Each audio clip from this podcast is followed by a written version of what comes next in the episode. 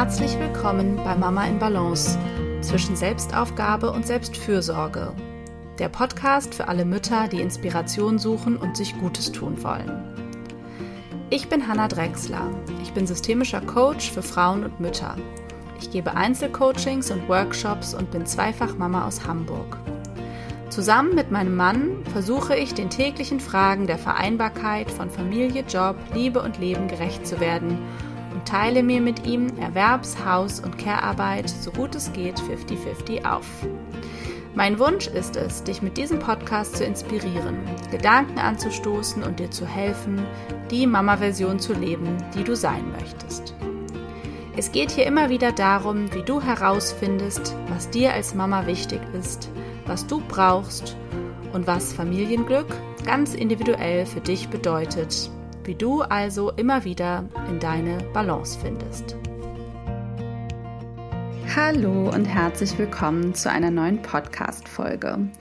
Heute startet eine Interviewreihe mit Müttern zum Thema Vereinbarkeit und Familienmodelle jenseits des traditionellen Modells von einem Hauptverdiener und einer Zuverdienerin.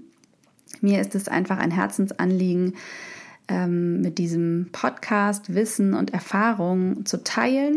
Und ich dachte, es ist spannend, mal von anderen Müttern zu hören, die eben sich auf den Weg gemacht haben, andere ja, Familienmodelle zu Hause durchzusetzen, denn das waren in der Regel die Mütter, die das ähm, angestoßen haben.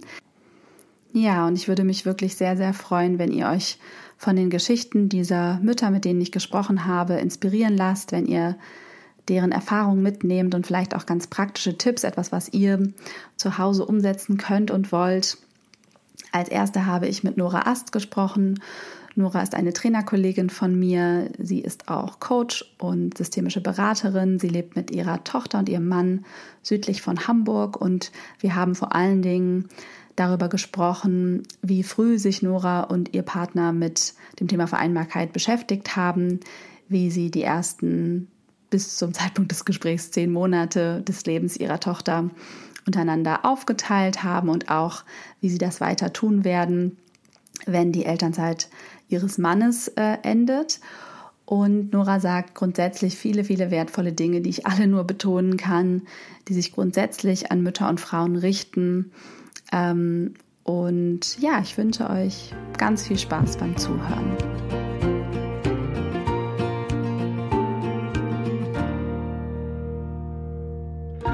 Hallo liebe Nora, schön, dass wir Hallo, heute sprechen und du dir Zeit nimmst, ähm, ja, aus deinem Familienalltag und von deinem Vereinbarkeits- oder eurem Vereinbarkeitsmodell zu berichten. Ich stelle ja in dieser Reihe verschiedene Frauen und Mütter vor, die ähm, ja Wissen und Erfahrungen teilen, wie sie ja, sich zu Hause organisieren, wie sie bei sich Vereinbarkeit leben, Job, Familie, ihre eigenen Interessen und so weiter kombinieren, organisieren jenseits ähm, des ganz klassischen Modells. Und als erstes würde ich dich bitten, dich einfach mal kurz vorzustellen, wer du bist, ähm, wie deine Familiensituation überhaupt aussieht, wie viele Kinder du hast, was du beruflich machst.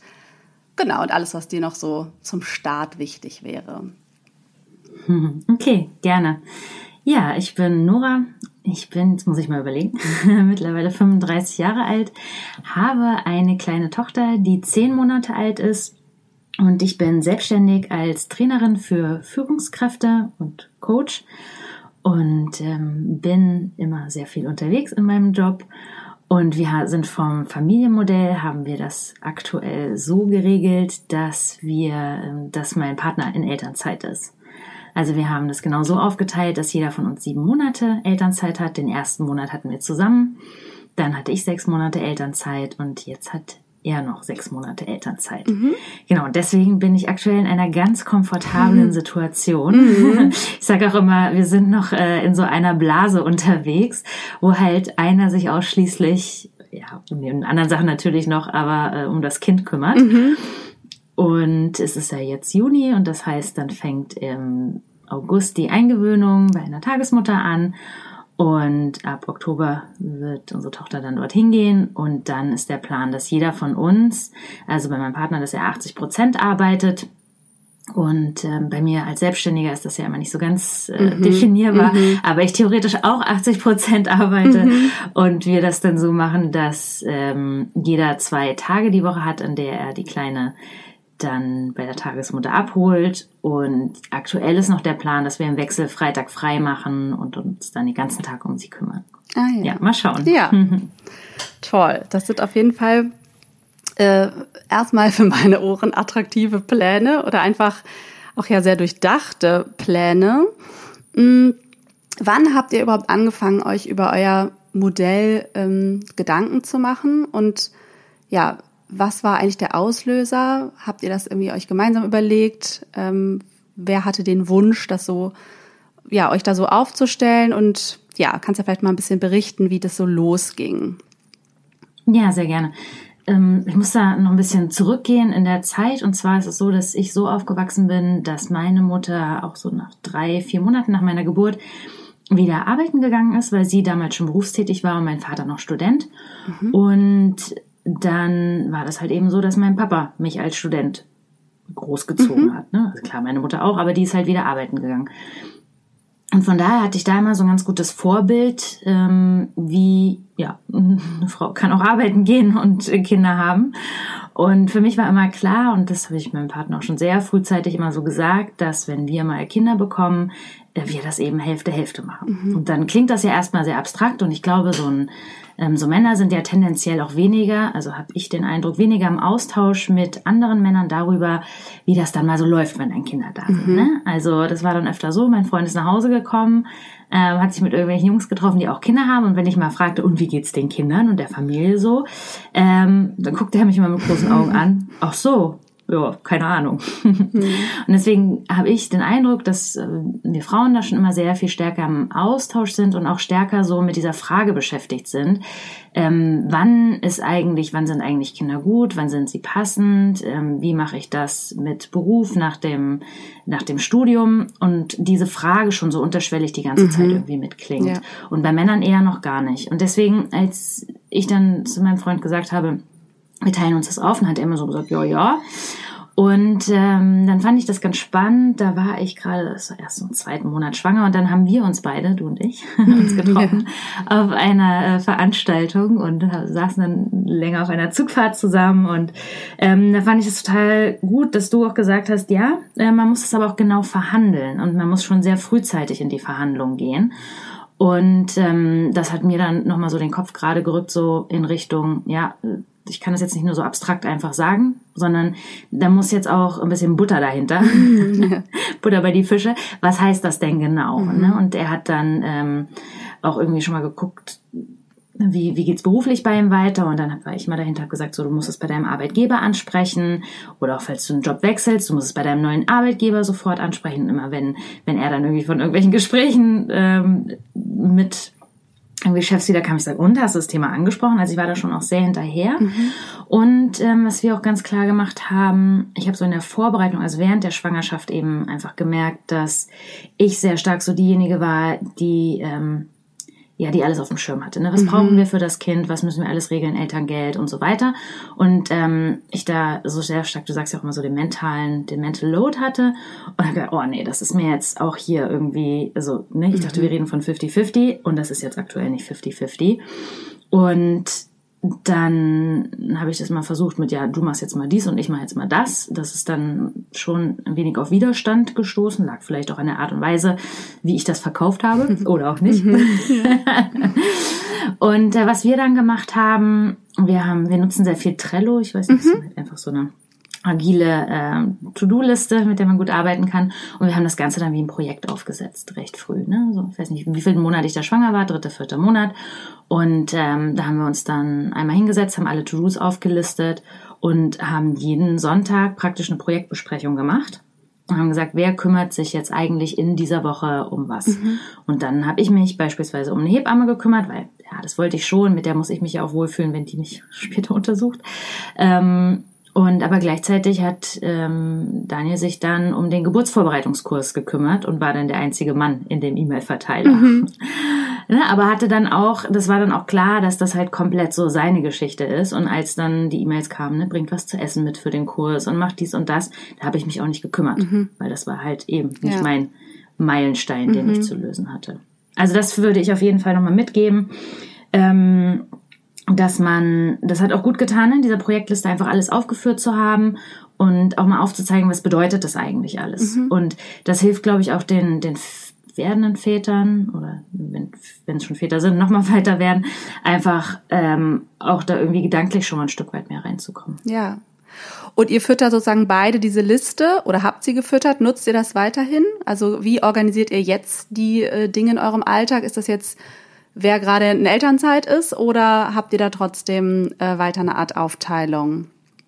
Mhm, jetzt ist es wirklich so, wer gerade in Elternzeit ist, obwohl es schon so ist, weil ich ja erst in Elternzeit war, dass sich so manche Sachen einfach weitergetragen haben. Das heißt, ich war von Anfang an diejenige, die sich um die ganzen Kinderklamotten gekümmert mhm. hat und ähm, Daniel halt eher weniger. Und ich bin schon oft noch diejenige, die morgens die Kinderklamotten rauslegt. Was zieht sie für den Tag an? Mhm. So, ne? Und äh, ich mache auch noch viel Wäsche. Ähm, aber gleichzeitig ist es so, äh, dass Daniel total gerne kocht. Und ich habe halt während meiner Elternzeit einfach nicht viel gekocht, weil ich einfach so viel mit Aufräumen beschäftigt war. Mhm. Und das nicht auch noch nebenher hingekriegt habe. Und das hat sich schon so ein Stück weit weitergetragen, dass ähm, auch, obwohl wir da einmal den Wechsel vollzogen haben, ähm, manche Aufgaben einfach die gleichen geblieben sind. Und er kümmert sich aber super um auch das ganze Essen für die Kleine und kocht da ein und keine Ahnung, und weiß halt, was sie am Tag zu essen kriegt. Ne? Also wir waren gestern gerade bei einem Treffen mit anderen, ähm, mit anderen Kindern, Eltern und das ging halt über eine Mahlzeit am Nachmittag und dann meinte ich halt zu Daniel, ja, hast du was zu essen dabei? Mhm. Und dann habe ich irgendwie so gemerkt, alle Mütter, all eyes on me, so, ach cool, da ist der Vater für das Essen verantwortlich. ja, also, dass dann auch mal so an, andersrum diese Verantwortlichkeit da ist. Ja. Ja, und das müssen wir uns nochmal neu sortieren, glaube ich. Also wenn jetzt die Elternzeit vorbei ist ne, und wir dann in so eine Alltagsorganisation reinkommen, dann, glaube ich, wird die Projektliste wieder rausgeholt. Ja. Und dann äh, müssen wir nochmal gucken, wer da wirklich dann was auch hat. Weil das ist, ähm, ne, es bringt halt nichts, wenn man, wenn ein Partner, das kann ja auch der Mann sein, ähm, alles auf dem Schirm hat und dann den anderen mal dirigiert. Ja. ja verliert man ja auch einfach Ja, absolut. Das ist genau, das ist ja so ein gängiges Thema und Problem. Selbst wenn man sich genau organisiert, ist das halt die Frage, wie macht man das sichtbar und wie schafft man es, dass beide Aufgabenbereiche ähm, haben, die ihnen fest zugeordnet sind, damit der oder die andere eben nicht permanent mitdenken muss. Das kenne ich auch sehr gut. Das ist, wenn man dann anfängt, genau alleine diese Liste zu füllen und nur noch verteilt, ist es auch nicht wirklich aufgeteilt am Ende. Genau, also ja, das ist ein spannender Prozess. Das finde ich immer interessant, wie andere das machen. Äh, so eine Mischung oder meine oder unsere Erfahrung ist auch diese Mischung aus festen Aufgabenbereichen, die man irgendwie gar nicht neu, also ne, nicht laufend irgendwie neu besprechen muss, sowas wie Wäsche und Essen vielleicht oder Kinderklamotten, sowas, was sich jetzt nicht so ändert im Alltag, sondern immer ansteht. Und dann gibt's ja aber auch diese vielen Dinge, die immer wieder dazukommen oder die jede Woche anders sind. Und genau, wie man damit umgeht, das ist ähm, wirklich spannend. Und ich finde spannend, dass ihr es auch so ein bisschen, dass du gesagt hast, ihr habt es als Projekt gemacht, also so ein bisschen euch so Tools aus der Arbeitswelt im Grunde entliehen habt, ne? Und dann gemerkt habt, oh ja, dann fühlt sich das auch ganz anders an. Oder dann ist das irgendwie, können wir das auch anders betrachten. Das ist ja auch so dieses Thema, dass man es ein bisschen aus dieser Paarebene rausnimmt und in so ein ja, Elternjob sozusagen ähm, ne, äh, äh, sieht. Das ist ja auch so eine Haltungsfrage. Wie betrachte ich überhaupt diese, diese Aufgaben? Und äh, was waren da vielleicht Sachen, also hatte, hattest du das Gefühl oder habt ihr da euch von vornherein, ähm, also wart ihr euch da einig, weil du sagst, du bist auf eine gewisse Art und Weise groß geworden und hattest dann diese, ja, eigentlich den Antrieb, ist ja auch die Frage, ähm, ja, wollte Daniel das erst ganz anders? Musst du ihn überzeugen oder hat er auch sehr schnell, also war er da dabei? Und dann ist ja so ein bisschen die Frage, warum ist das eigentlich auch total gewinnbringend für die Väter? Weil oft ist ja so ein bisschen die Frage, wie überzeuge ich ihn jetzt? Hm. Also man muss schon sagen, dass das schon also wir sind jetzt seit 13 Jahren zusammen, mhm. dass das von Anfang an irgendwie so ein Prozess war. Und ich kann mich noch dran erinnern, dass ganz zu Beginn unserer Beziehung ich das schon irgendwann mal gesagt habe, oder weiß nicht, vor fünf, sechs Jahren mal gesagt habe und Daniel meinte, nee, also das geht in meinem Job nicht. Mhm. Und ähm, das war aber absolut nicht böswillig, sondern das war eher so, ich glaube, das war einfach reaktiv mhm. in dem ja. Moment. Und ähm, ich glaube, es musste schon so eine Bewusstseinsmachung erfolgen. Ich glaube, ich habe ihn auch manchmal ziemlich damit genervt. Also wenn wir irgendwie Fernsehen geguckt haben, da waren dann irgendwelche Berichte. Ne? Also ich werde hierzu manchmal auch zu Hause als so die Feministin bezeichnet und ich würde, bin sehr, ähm, habe nur eine Perspektive und so. Mhm. Ich hoffe, dass ich das gar nicht habe, aber wo ich einfach irgendwie immer wieder versuche, so steht der Tropfen hüllt den Stein, um auch so die Perspektive der Frauen aufzuzeigen. Ne? Mhm. Ne? Also wenn ich jetzt als Frau in Teilzeit gehe, dass ich dann gucke, dass mein Partner mir den Rentenausfall bezahlt, den ich habe, um einfach mich auch äh, für die Zukunft abzusichern mhm. und ähm, mir da eine finanzielle Unabhängigkeit zu ermöglichen. Und solche Aspekte. Und das finde ich schon. Ähm, ist einfach so, von unserer Sozialisierung sind wir da einfach noch nicht so unterwegs oder ja. selten mhm. so unterwegs, dass Männer das ähm, mitbekommen, welche also mit was haben Frauen da eigentlich zu, ich nenne es jetzt mal zu kämpfen oder welche Gedanken ähm, haben sie oder auch Sorgen zu dem Thema? Und ich finde, da gehört es einfach dazu, Männer auch sehr frühzeitig mitzunehmen ne? und zu zeigen, guck mal, das ist jetzt so und so in der Familie und was hat das für Auswirkungen für die? Und mh, mm, finde, dass er da mittlerweile so, ein, so eine sehr breite Perspektive auch hat und das genauso auch sieht. Mhm.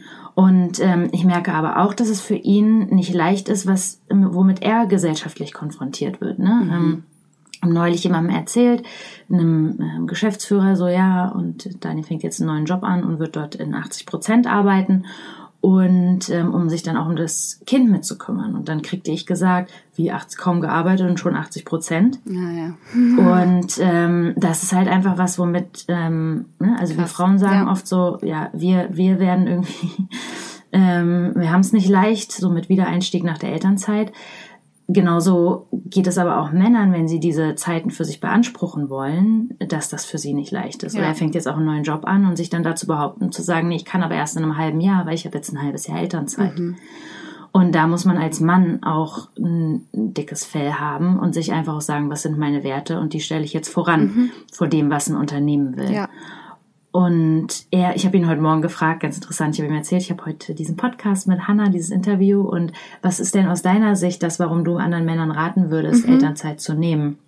Und da hat er gesagt, er findet halt, dass wir beide vom Charakter her sehr unterschiedlich sind. Also und schon in gewisser mhm. Art und Weise ähnlich, aber ich würde mal sagen, unser Temperament, Temperament ist sehr unterschiedlich. Und er findet es total toll für ein Kind, wenn es möglichst vielen unterschiedlichen Charakteren ausgesetzt ist, um, um sich zu entwickeln mhm. und zu mhm. formen. Und er findet das so wertvoll, dass halt unsere Tochter sowohl eine Zeit lang mit mir wirklich intensiv verbringt, aber dann auch mit ihm. Mhm. Und da gehört für mich auch dazu, ich musste mich schon daran gewöhnen, jetzt dann nach dem halben Jahr Elternzeit das alles abzugeben und mich darauf einzustimmen, dass das jetzt anders läuft, aber dass anders auch gut ist. Mhm. Also, dass hier vielleicht am Ende des Tages nicht so viel Wäsche gemacht ist und aufgeräumt ist, wie ich das vielleicht in meiner Elternzeit gemacht habe. Aber dass dafür unser Kind äh, leckereres Essen kriegt. Mhm, ja. oder äh, viel mehr bespaßt wird oder viel tollere Ausflüge macht. Mhm. Und ähm, ja, also Ne? Ja. dass anders nicht schlechter ist, sondern anders irgendwie anders gut ist. Ja. Und er findet das total wertvoll und ja, ich finde das auch einfach. Ich hatte gestern auch einen Austausch mit einer Bekannten und die sagt, Mensch, sie hätte es ihrem Partner eigentlich auch mal gegönnt, sich mal ganz alleine um das Kind zu kümmern, ohne dass sie immer dabei ist mhm. und da auch in so eine Selbstständigkeit zu kommen. Mhm. Und das ermöglicht man dem anderen ja auch nur, wenn der halt einfach selbst dafür verantwortlich ist. Und auch das zu realisieren, was das auch für ein Job ist, den ganzen Tag mit einem Kind zu verbringen. Absolut. Wo man sich nicht einfach mal zurückziehen kann. Ne? Ich meine, je älter die werden, desto weniger werden auch die Schlafenszeiten. Als sie klein sind, klar, muss man sich intensiver kümmern, aber dann hat man am Tag immer mal mhm, so zwei, drei mhm. Stunden, wo man sich zurückziehen kann. Jetzt werden die Schlafenszeiten weniger und dann ist man äh, die ganze Zeit ja. präsent. Mhm. Ja. Ja, genau. Viele, also, viele interessante Punkte finde ich. Also genau, ich, äh, was ist überhaupt, also dieser Punkt auch Arbeitgeber, auch bei den Vätern, ne? Wie können die sich durchsetzen? Unterscheidet sich das eigentlich überhaupt von den Müttern? Ne? Mit welchen Themen haben die so zu kämpfen? Finde ich auch ein spannendes ähm, Thema. Hat er den Job jetzt ähm, gewechselt, weil er reduzieren wollte, oder war das eh, ist das eh passiert? Nee, das ist eh passiert. Okay. Weil das, das ist, ist ja auch. Und ich muss noch, Und ich muss noch dazu sagen, ähm, unser Familienmodell funktioniert auf diese Art und Weise besser. Mhm. Ja, auch ganz ehrlich ja. gesagt. Ähm, ich bin schon so ein Typ, der irgendwie immer guckt, so, oh, was habe ich jetzt am Tag so gemacht und geschafft. Und ich hatte, ähm, als ich viel Zeit mit unserer Kleinen zu Hause verbracht habe, oft am Ende des Tages so ein Gefühl von Leere. Und ich habe mich auch oft einsam gefühlt. Mhm. Ähm, klar, man ist in Kontakt mit anderen, aber man verbringt schon viel Zeit alleine zu Hause mit dem Kind, wenn man jetzt nicht in einer Gemeinschaft wohnt. Und, oder vielleicht auch zwei Kinder hat, ne? Ja. Und ähm, bei Daniel ist das so, der hat dieses Bedürfnis nicht, den ganzen Tag in Kontakt mit anderen mhm. Menschen zu sein oder das Gefühl am Ende des Tages zu haben, ich habe was geschafft. Und ich hatte da während der Elternzeit schon am Ende des Tages oft so ein Gefühl von Unzufriedenheit oder von so selbst in Frage stellen. Ne? Was war das mhm. eigentlich heute für ein Tag? Und er ist da halt einfach ein lockerer Typ und ihn beschäftigt das gar nicht mhm. so.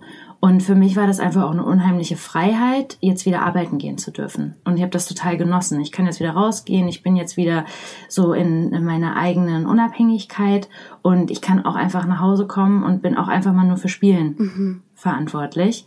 Und unsere Beziehung läuft so in dieser Konstellation auf jeden Fall runter, ja. muss man sagen. Ja, ja finde ich eine spannende Beobachtung. Das kann ich total nachvollziehen.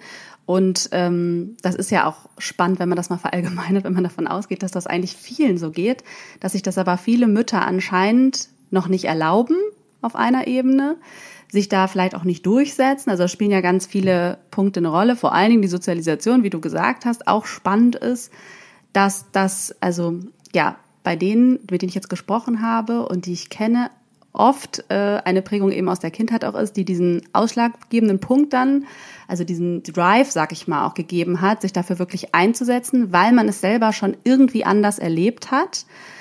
Und ähm, das sagt, ja, ist halt auch irgendwie spannend, weil es natürlich für die das schwerer macht, die das nicht erlebt haben. Ne? Die kommen oft nicht erst überhaupt gar nicht auf die Idee, es anders zu machen als so diese, ja, die Mehrheit. Deswegen würde ich nochmal mal dich fragen, was du sagen würdest, was du auch beobachtest. Du hast ja gerade schon so ein paar ähm, Vorteile letztendlich auch dieses Modells äh, angesprochen oder der Idee ist, sich wirklich komplett gleich aufzuteilen. Was beobachtest du so in deinem Umfeld ähm, und wo du dann denkst, ach, wenn ihr es doch anders machen würdet, hättet ihr einen Vorteil. Also, weißt du, was ich meine? Es ist ja immer so ein bisschen schwierig. Mhm. Ähm, oder mir geht es oft, dass ich schwierig finde, mein Modell jetzt als irgendwie besser in Anführungsstrichen ähm, also das will ich nicht sagen, ne? wie du auch selber gesagt hast, jeder soll eigentlich die freie Wahl haben. Gleichzeitig beobachtet man auch ein gewisses Leid, würde ich schon fast sagen, gerade wenn du auch dieses Thema Einsamkeit in der Elternzeit ansprichst und diese Frage, wie genau, wie, wer ist für was verantwortlich, wie kann ich überhaupt wieder einsteigen, was habe ich für Chancen. Also ja, ich würde schon auch als Leid von Müttern bezeichnen an manchen Stellen, die dann das beklagen, aber sich auch sehr hilflos fühlen. Und ähm, da würde mich mal interessieren, was du da so beobachtest und was du dann denkst oder siehst, was ganz anders ist oder was diesen Schwierigkeiten entgegenwirken würde, wenn man es sich anders aufteilen würde. Hm. Ähm, ich würde da noch mal ein Stück zurückgehen. Also was ich beobachte sehr viel ist ganz oft dieses Argument: Ja, mein Mann verdient ja mehr und wir können uns das nicht leisten. Mhm. Ja, wenn das wirklich existenziell ist, okay, dann können wir darüber reden. Andererseits ähm, sollte man da echt immer noch mal genau hingucken, weil diese Zeit auch als Vater mit dem Kind, ein halbes Jahr wirklich mit dem Kind zu verbringen, ist die Frage, ob man das wirklich an, an Geld und an Leisten so festmachen sollte oder um es da um ein mehr Geld geht, was einem einfach ein schönes Leben mhm, ermöglicht. Mhm, ne? Nochmal genau differenzieren. Ist das existenziell oder ist man bereit für diese Erfahrung auch einfach mal bereit, ein halbes Jahr auf Geld zu verzichten? Mhm. Das ist das eine. Also das möchte ich schon, wenn, wenn mir das so entgegenschlägt, immer ähm, nochmal in Frage stellen, dieses Argument. Das andere, was ich beobachte, ist, dass äh, viele Frauen ihre Männer auch oft nicht genug fordern mhm. und das einfordern. Und zu sagen, hier, ähm, ist genauso dein Kind, du bist genauso dafür verantwortlich. Ähm, und dass da so Glaubenssätze mitschwingen, ich bin jetzt die Mutter, ich muss mich mehr kümmern. Und was ich sehr stark auch bei mir selbst beobachte, seitdem ich nicht mehr in Elternzeit bin, merke ich, wie leicht es auch ist, sich zurückzuziehen. Ich komme manchmal nach der Arbeit nach Hause und ähm, bin dann auch irgendwie müde, geschafft und ähm, ich merke, dass mein Partner dann auch manchmal, ne, Kleine muss gewickelt werden, er macht das dann einfach. Und wenn ich dann nicht gefordert werde, jetzt machst du das mal, dann melde ich mich da auch nicht freiwillig dafür, so ich gehe jetzt mal wickeln mhm. oder ich mache jetzt mal das Essen warm, sondern ähm, wenn man nicht gefordert wird, fällt mir an mir selbst auf, dann zieht man sich auch ganz schnell an diesen unliebsamen Sachen, zieht man sich auch ganz schnell daraus zurück. Oder ich bringe sie abends ins Bett, sie will nicht schlafen und ich denke, ach Mensch, Daniel kennt sich im Thema Schlafen besser aus, weil der hat sich den ganzen Tag mit ihr hier beschäftigt und nach zehn Minuten gebe ich auf und sage so, ey du, bei mir will sie nicht schlafen, jetzt mach du mal. Mhm. Und äh, merke ich aus meiner eigenen Perspektive heraus, wenn man nicht derjenige ist, der nicht verantwortlich ist, und dann gilt das auf einmal ganz schnell, dass man sich aus diesen Dingen zurückzieht. Und da braucht es manchmal einfach ein Gegenüber, was dann auch sagt, nee, du, ich hatte jetzt den ganzen Tag, ich will jetzt nicht mehr, das ist jetzt dein Job. Mhm. Ja. Und da möchte ich einfach Frauen ähm, mitgeben oder auch Vätern, äh, wenn das gerade so wie bei uns das Modell ist, zu sagen, doch, das ist jetzt dein Job, weil ich will jetzt auch nicht mehr. Mhm. Ne? Also da mehr fordern. Und einen dritten Aspekt, den ich beobachte, den ich selbst gar nicht so für so möglich gehalten hätte oder was eine ganz neue Erkenntnis für mich ist, ist ähm, nochmal sowas, weiß nicht, gesamtgesellschaftliches. Ähm, ist ja oft so, wir haben unser Studium und dann fangen wir erstmal an zu arbeiten. Ja, in dem ersten Job, vielleicht noch dem zweiten Job. Und nach so fünf, sechs Jahren ähm, kommt so ein erster Knick, wo man denkt so, oh, ist der Job das wirklich jetzt das Richtige für mich? Ist jetzt mein zweiter Job, den ich gemacht habe und will ich in dem Bereich bleiben? Ähm, ist es was, was mich irgendwie langfristig glücklich macht? Und dann ist es so, dass alle Männer in meinem Umfeld mehr oder weniger gezwungen sind, den Job zu wechseln.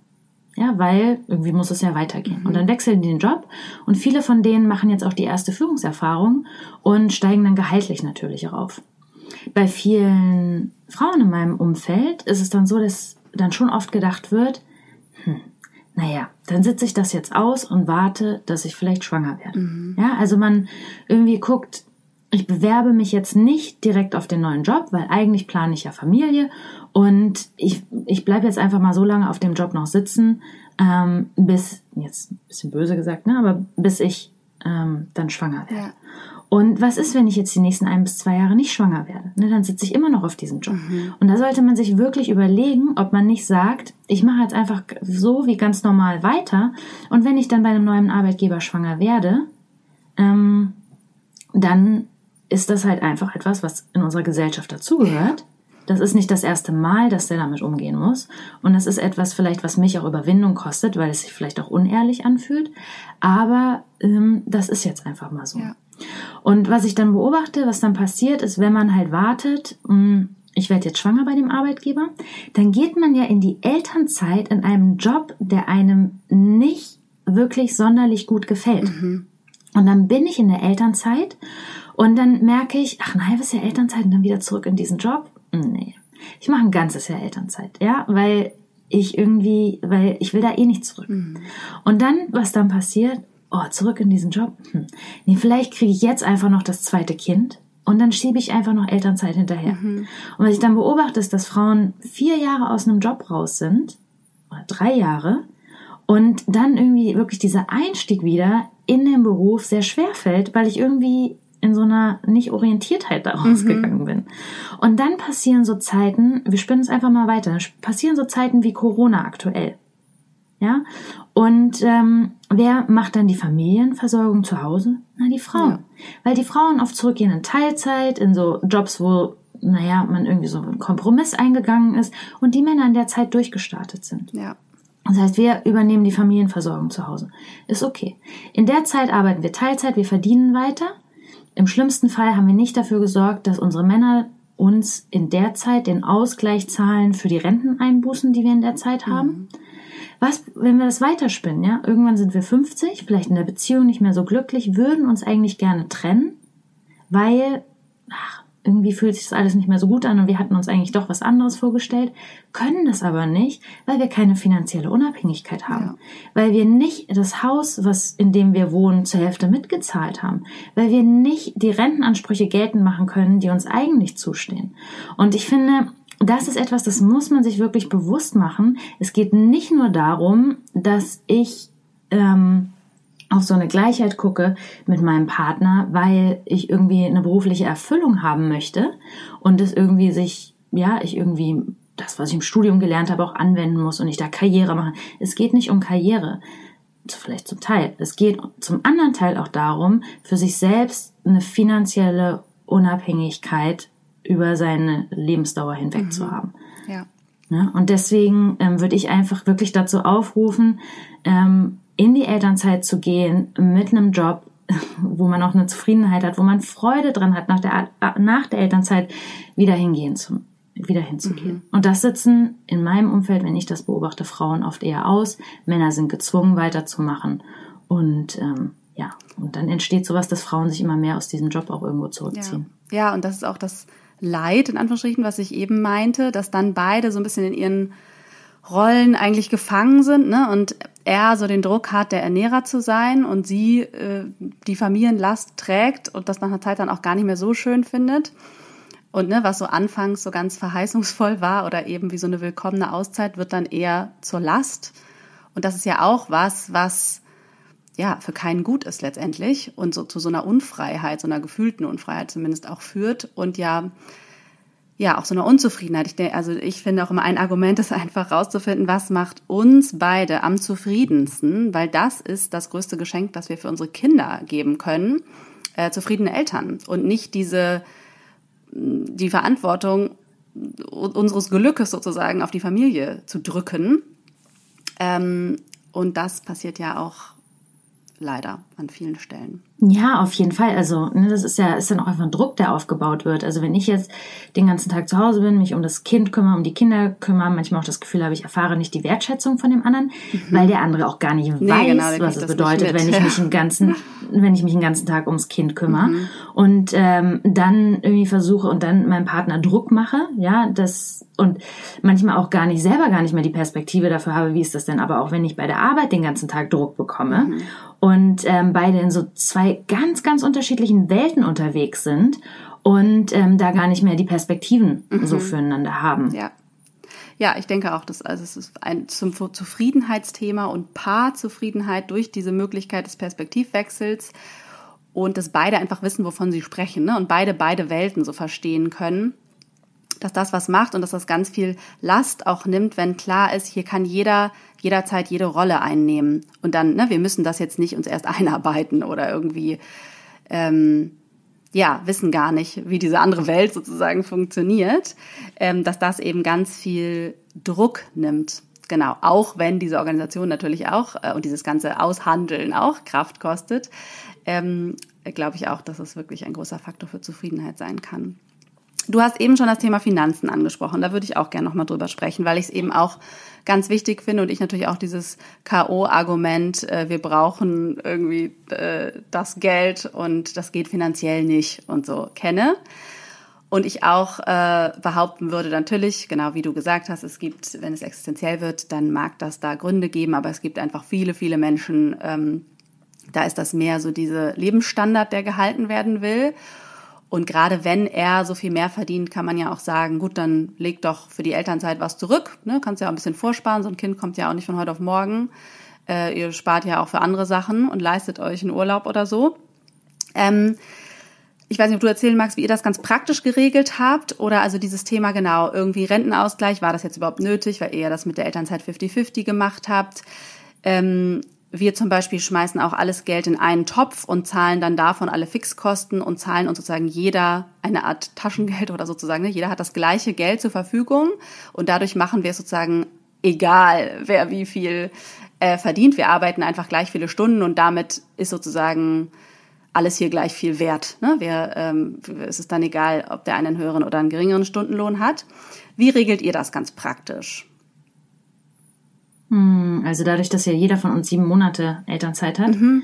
haben wir ähm, ja haben wir da keine Ausgleiche irgendwie gezahlt. Das Einzige ist, ich bin ja als Selbstständige, muss ich meine Krankenversicherung in der Zeit einfach selber weitertragen und deswegen hatte ich für die Zeit meiner Elternzeit habe ich das Kindergeld bekommen. Mhm. um das davon ähm, zu zahlen. Und ansonsten, wir haben ein Gemeinschaftskonto, wo wir einfach Geld drauf überweisen, wovon Miete und Kindersachen und Essen von gezahlt wird. Aber ansonsten ist es bei uns so, dass jeder das äh, separat für sich hat. Und dadurch in meiner Selbstständigkeit ist es halt einfach so, dass ich von den Umsätzen her das auch nicht sagen kann, dass das immer gleich ist. Mhm. Und ähm, wir haben uns einfach für ein sehr individualistisches Modell entschieden. Vielleicht kommen wir irgendwann auch nochmal dahin, dass wir sagen, ähm, dass wir alles in einen Topf werfen. Aber wir sind schon irgendwie in unserer Beziehung auch immer so sehr weniger kollektiv, weniger gemeinschaftlich unterwegs, sondern schon eher so, jeder seines Glückes Schmied. Mhm.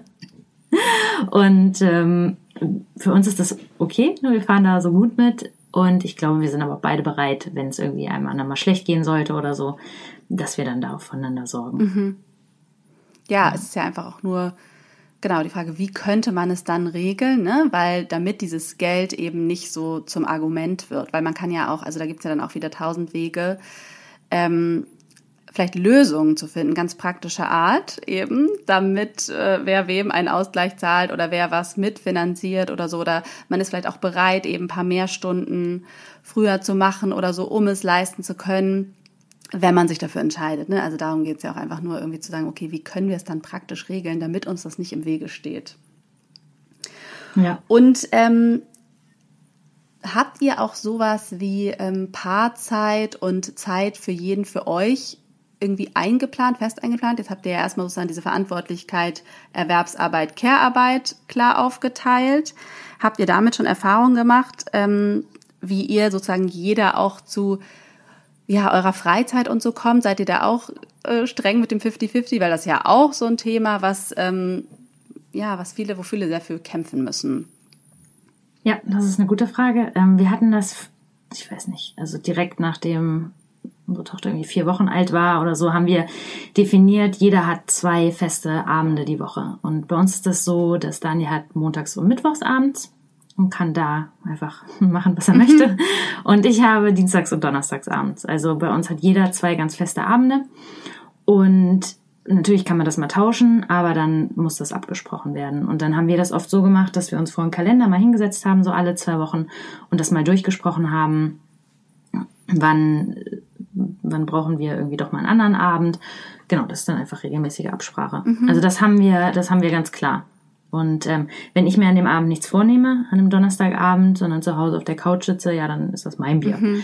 Aber das hat sehr früh, also auch so, wenn ich mit anderen spreche, ähm, ich hatte von Anfang an so eine totale Zufriedenheit, was das angeht, weil das ganz klar geregelt war. Mhm. Und wir haben dann halt auch sehr früh angefangen, der Kleinen nebenher einfach die Flasche zu geben. Ähm, also ab dem Zeitpunkt, als, als das erlaubt, ne? ja. man sagt, okay, jetzt darf sie das, haben wir sie einfach schon einfach nebenher so ein bisschen dran gewöhnt so dass ich, also ich habe auch weiter, ich habe ein halbes Jahr gestillt, danach wollte sie leider nicht mehr, aber ähm, so, dass der Papa dann auch die Flasche geben konnte mhm. und Gott sei Dank hat sie die angenommen und das war für mich dann einfach sehr befreiend.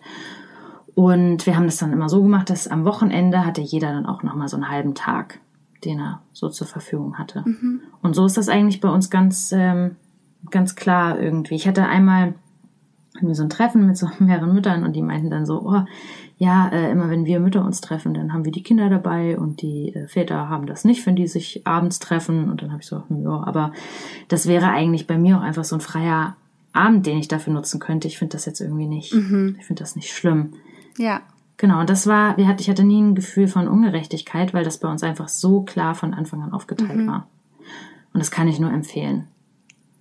Ja, das ist so ein bisschen diese Grundhaltung ja auch, wirklich von vornherein, also das sollte ja eigentlich normal sein, dass sozusagen beide zu 50 Prozent erstmal verantwortlich sind für alles, was rund um das Kind anfällt. Ähm, aber in der inneren genau, Haltung genau, ist das ja oft nicht so. Ne? Es ist ja oft so, dass das sozusagen dann so ist, wie sie ist erstmal 100 Prozent zuständig und dann gibt sie nach und nach ab. Ja, genau. Und was ich ähm, noch dazu ja. sagen kann, ist, dass zum Beispiel, wenn einer von uns abends einen geschäftlichen Termin hat, ja, dann können wir halt einen Abend nicht zum Training gehen. Mhm. Na, also wenn ich jetzt, sage ich mal, ich habe Mittwochabend einen geschäftlichen Termin und ich muss dafür Donnerstag gegen Mittwoch tauschen, mhm. ja, dann kann ich Donnerstagabend nicht mhm. zu meinem Sport ja. gehen. Da muss ich halt einmal verzichten. Und da sind wir auch so miteinander ganz klare Kante. Mhm. Ne, das ist dann halt einfach nicht möglich. Ja. Und ähm, gerade so, als sie dann noch kleiner war und man sich abends noch länger kümmern musste und sie nicht ins Bett gebracht hat. Jetzt ist das ja ein bisschen lockerer, weil sie, weil sie abends einfach schläft. Mhm. Aber und da muss man einfach hart auch in der Verhandlung sein, ja. beide Seiten. Ja. Ja, das würde ich jetzt würde mich auch noch mal interessieren. Das es klingt ja erstmal nach sehr viel Klarheit, sehr viel Organisation, aber auch, dass ihr euch da sehr einig seid und sehr viel Gewinn letztendlich jeder daraus zieht und ähm, ja, ihr sehr zufrieden seid mit diesem Modell. Gibt es denn auch was, was du sagen würdest, ähm, ist die Herausforderung oder das Schwierigste oder das sind so ähm, Bereiche, ähm, da wollen wir noch mal ran in der Zukunft? Hm, das ist, also so wie es jetzt läuft, ist es eigentlich, passt das. Ich glaube einfach, wenn wir aus dieser Blase rauskommen, dass einer halt sich komplett um die Kleine kümmern kann, mhm. also dann, wenn wir beide nicht mehr in Elternzeit sind, dann müssen wir uns einfach nochmal neu sortieren und dann ist nochmal neues Verhandeln zuständig, damit nicht äh, einer mehr in diese Versorgerrolle reinrutscht als der andere. Also ich glaube, dann müssen wir einfach nochmal auf Reset gehen und uns dann nochmal ganz neu mhm. organisieren. Mhm. Und ich glaube, das wird auch gerade eine Herausforderung, weil ich sehr viel in meinem beruflichen Alltag unterwegs bin. Ich bin in ganz Deutschland unterwegs. Und da ist es dann einfach auch nochmal spannend. Wie ist das dann, wenn ich drei Tage unterwegs bin? Ne? Mhm. Müssen wir uns da noch mehr Hilfe von außen holen und so weiter. Ja. Aber sonst würde ich sagen, nee, also so wie das, so wie das ist, passt das. Cool. Und gibt es etwas, also das ist jetzt sozusagen sehr auf der individuellen Ebene gesprochen. Und gibt es etwas, was euch aufgefallen ist, was ihr euch noch mehr so vom Außen wünschen würdet? Also von der Gesellschaft mal ganz allgemein, aber vor allen Dingen, also gibt es so politische Regelungen, die euch teilweise, wo du denkst, oder, oder aufgefallen ist, da steht uns eigentlich ein bisschen im Wege ähm, oder vielleicht auch von Arbeitgeberseite. Nun bist du ja deine eigene Arbeitgeberin, aber vielleicht allgemein, ähm, was du da beobachtest, was du denkst, das müsste sich jetzt mal ändern, damit es für mehr Familien möglich wäre, äh, das so aufzuteilen. Ja, also wenn man ganz radikal sein würde, dann wäre es toll, wenn man sagen würde, 14 Monate Elterngeld gibt's nur, äh, wenn das wirklich geteilt wird. Mhm. Ne? Also diese zwei ähm, Anstandsmonate, die von vielen Vätern genommen werden, ähm, ist meiner Meinung nach, sage ich ganz klar, einfach ein bisschen zu wenig. Mhm. Und ähm, ich als Selbstständige habe da schon auch eine gewisse Kritik, dass es einem als Frau absolut nicht leicht gemacht wird, ja. als Selbstständige in Elternzeit zu gehen. Ich musste ziemlich stark meine Ersparnisse auch angehen. Ich habe Elterngeld gekriegt, das war alles wunderbar. Gleichzeitig musste ich meine Krankenversicherung weiterzahlen, mhm. wo einfach angestellte Frauen befreit sind. Äh, das hat bei mir schon ein sehr großes Fragezeichen aufgeworfen, warum das so ist. Und ich finde, die so die Erlaubnis für Väter auch in Elternzeit zu gehen, also von Unternehmen aus, dass das auch einfach noch mehr Einzug finden muss. Mhm. Ich glaube, wenn man da einen Vorgesetzten hat oder eine Vorgesetztin, die selber gerade Kinder haben, dann sind die dem gegenüber meist sehr offen.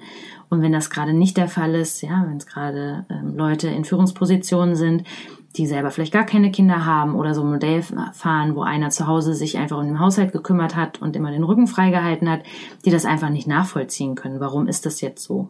Hm. Und da wünsche ich mir einfach noch mehr, dass das auch einfach okay ist, ne? dass wenn Eltern oder Väter sagen, ich gehe jetzt ein halbes Jahr weg, dass man dann sagt, ja okay, wir überbrücken die Zeit.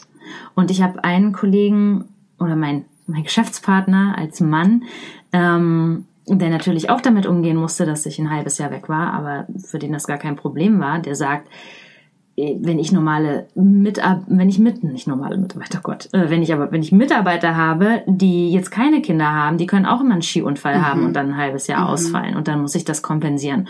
Und das ist was, das kann ich überhaupt nicht planen. Mhm. Und das sollte man sich auch einfach bewusst machen, ne? Auch wenn Frauen jetzt sagen, ich suche mir einen neuen Job und werde dann schwanger und falle erstmal aus, dafür gibt's Lösungen. Ja. Es verändert sich so viel in Unternehmen so kurzfristig. Ähm, dann ist man halt ein halbes Jahr draußen. Ja, man hätte auch vor ein Auto laufen können, man hätte einen Skiunfall haben können, sonstiges und wäre ein halbes Jahr weg gewesen. Und dann ist das halt einfach so. Die sollen sich doch darüber freuen, dass man irgendwie ein Kind zur Welt bringt. Ja. Und äh, dass das was gesellschaftlich Wertvolles auch ist. Und ähm, finde, da muss man auch einfach an seiner eigenen Haltung arbeiten, auch als Vater. Ja. Und nicht die Interessen des Unternehmens, ähm, die sich ja auch selbst immer am nächsten stehen, vor den Interessen der Familien platzieren. Ja.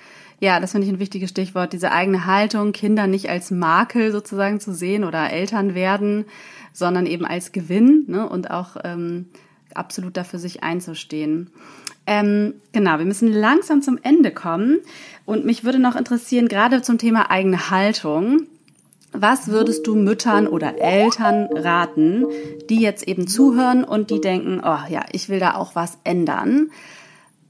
Hast du da noch so ein, zwei Gedanken, was denkst, wie fängt man das genau an? Also jetzt vielleicht ja auch Eltern, die bereits Kinder haben und die und irgendwie in ihren Strukturen ähm, ein bisschen drehen wollen. Hm. Ja, also ich finde erstmal wichtig ist, sich überhaupt erstmal vor Augen zu führen, was bewältigen wir und was bewältigen wir denn alles so im Alltag, was, was mit Kindern zu tun hat. Mhm. Ja, also diese Projektliste, sich das einmal wirklich alles aufzuführen, aufzuschreiben, was, was machen wir denn so in der Organisation mit Kindern? Und dann auch nochmal zu gucken, ist das gut miteinander verteilt? Also ne, macht da jeder, hat da jeder so seinen Part oder das auch nochmal neu zu strukturieren. Also ich denke, wir werden unsere Trello-Liste, unsere To-Do-Liste schon wieder aufgreifen, mhm. wenn wir so in dem normalen Alltag sind und sich das so bewusst machen. Und dann ähm, gut in Verhandlungen miteinander gehen und ähm, auch einfordern. Mhm. Also zu sagen, nee, mache ich jetzt nicht. Ne? Mein Tag hat jetzt auch mal, mein Kindertag ist jetzt heute auch vorbei. Mhm. Und ich höre zum Beispiel sehr häufig, hm, mein Partner kann das Kind nicht so gut ins Bett bringen ja, da muss er das halt lernen. Ja, und ähm, das war bei uns auch manchmal nicht einfach, dass Kleine eher an der Mama hing. Ja, aber es wird ja auch nicht anders, ähm, wenn es, wenn man irgendwie nicht in, ins Versuchen geht und ins Probieren geht und da auch den Vätern die Freiheit zu lassen, in Probieren zu kommen. Und das kann ja nicht gleich von heute auf morgen gut klappen. Da muss einfach eine Gewöhnung stattfinden. Mhm. Ja, das wäre so.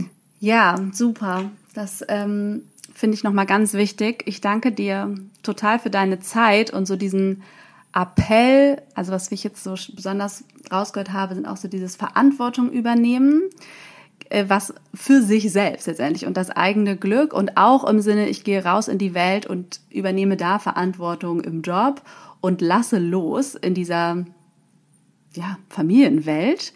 Ähm, und gewinne dadurch ganz viel. Ne? Und das sozusagen das auch erstmal vielleicht, dass es auch nicht immer leicht ist und ein bisschen Überwindung kostet, aber dann so viel ähm, Gutes für alle entsteht und so viel mehr ähm, ja, Gleichberechtigung wohl am Ende auch, ne, strukturell gesehen. Aber ich glaube, das ist, das ist ja gar nicht so dass äh, der Antrieb meist. Es geht ja wirklich oft um die eigene Zufriedenheit und so das, was ist für uns eigentlich das, ähm, wie wir uns unser Familienleben vorstellen und ich finde diesen Appell, sich da für sich einzustehen und ja, da auch ein bisschen Arbeit reinzustecken, ein bisschen Mühe und nicht zu erwarten, dass es vielleicht ne, alles sofort funktioniert, ähm, finde ich total wertvoll. Ja, an dieser Stelle hatten Nora und ich dann ganz zum Ende des Gesprächs leider ein kleines technisches Problem und haben uns nicht mehr richtig gehört. Deswegen möchte ich euch Noras letzten Punkt noch einmal auf diesem Wege erzählen. Hier ging es nochmal darum zu betonen, dass es eben auch nicht nur darum geht, sich zu fragen, was will ich jetzt, sondern auch, was will ich langfristig? Was macht mich langfristig zufrieden und glücklich?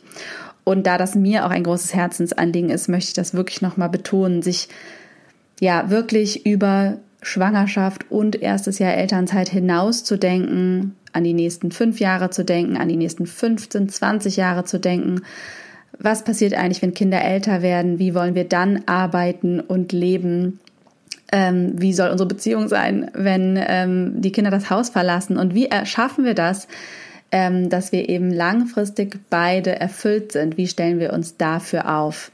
Weil es eben ein längeres Projekt ist als eben nur diese Babyzeit. Ja, ich danke euch sehr fürs Zuhören. Ich hoffe, Noras Worte und Noras Geschichte haben euch inspiriert. Es wird, wie gesagt, noch weitere Interviews in dieser Reihe geben. Und wenn euch die Folge gefallen hat, dann hüpft doch rüber zu iTunes, schreibt dem Podcast eine Bewertung oder hinterlasst ein paar Sterne. Da würde ich mich sehr, sehr freuen. Und ansonsten freue ich mich auch, wenn ihr das nächste Mal wieder zuhört und ich sende euch ganz liebe Grüße.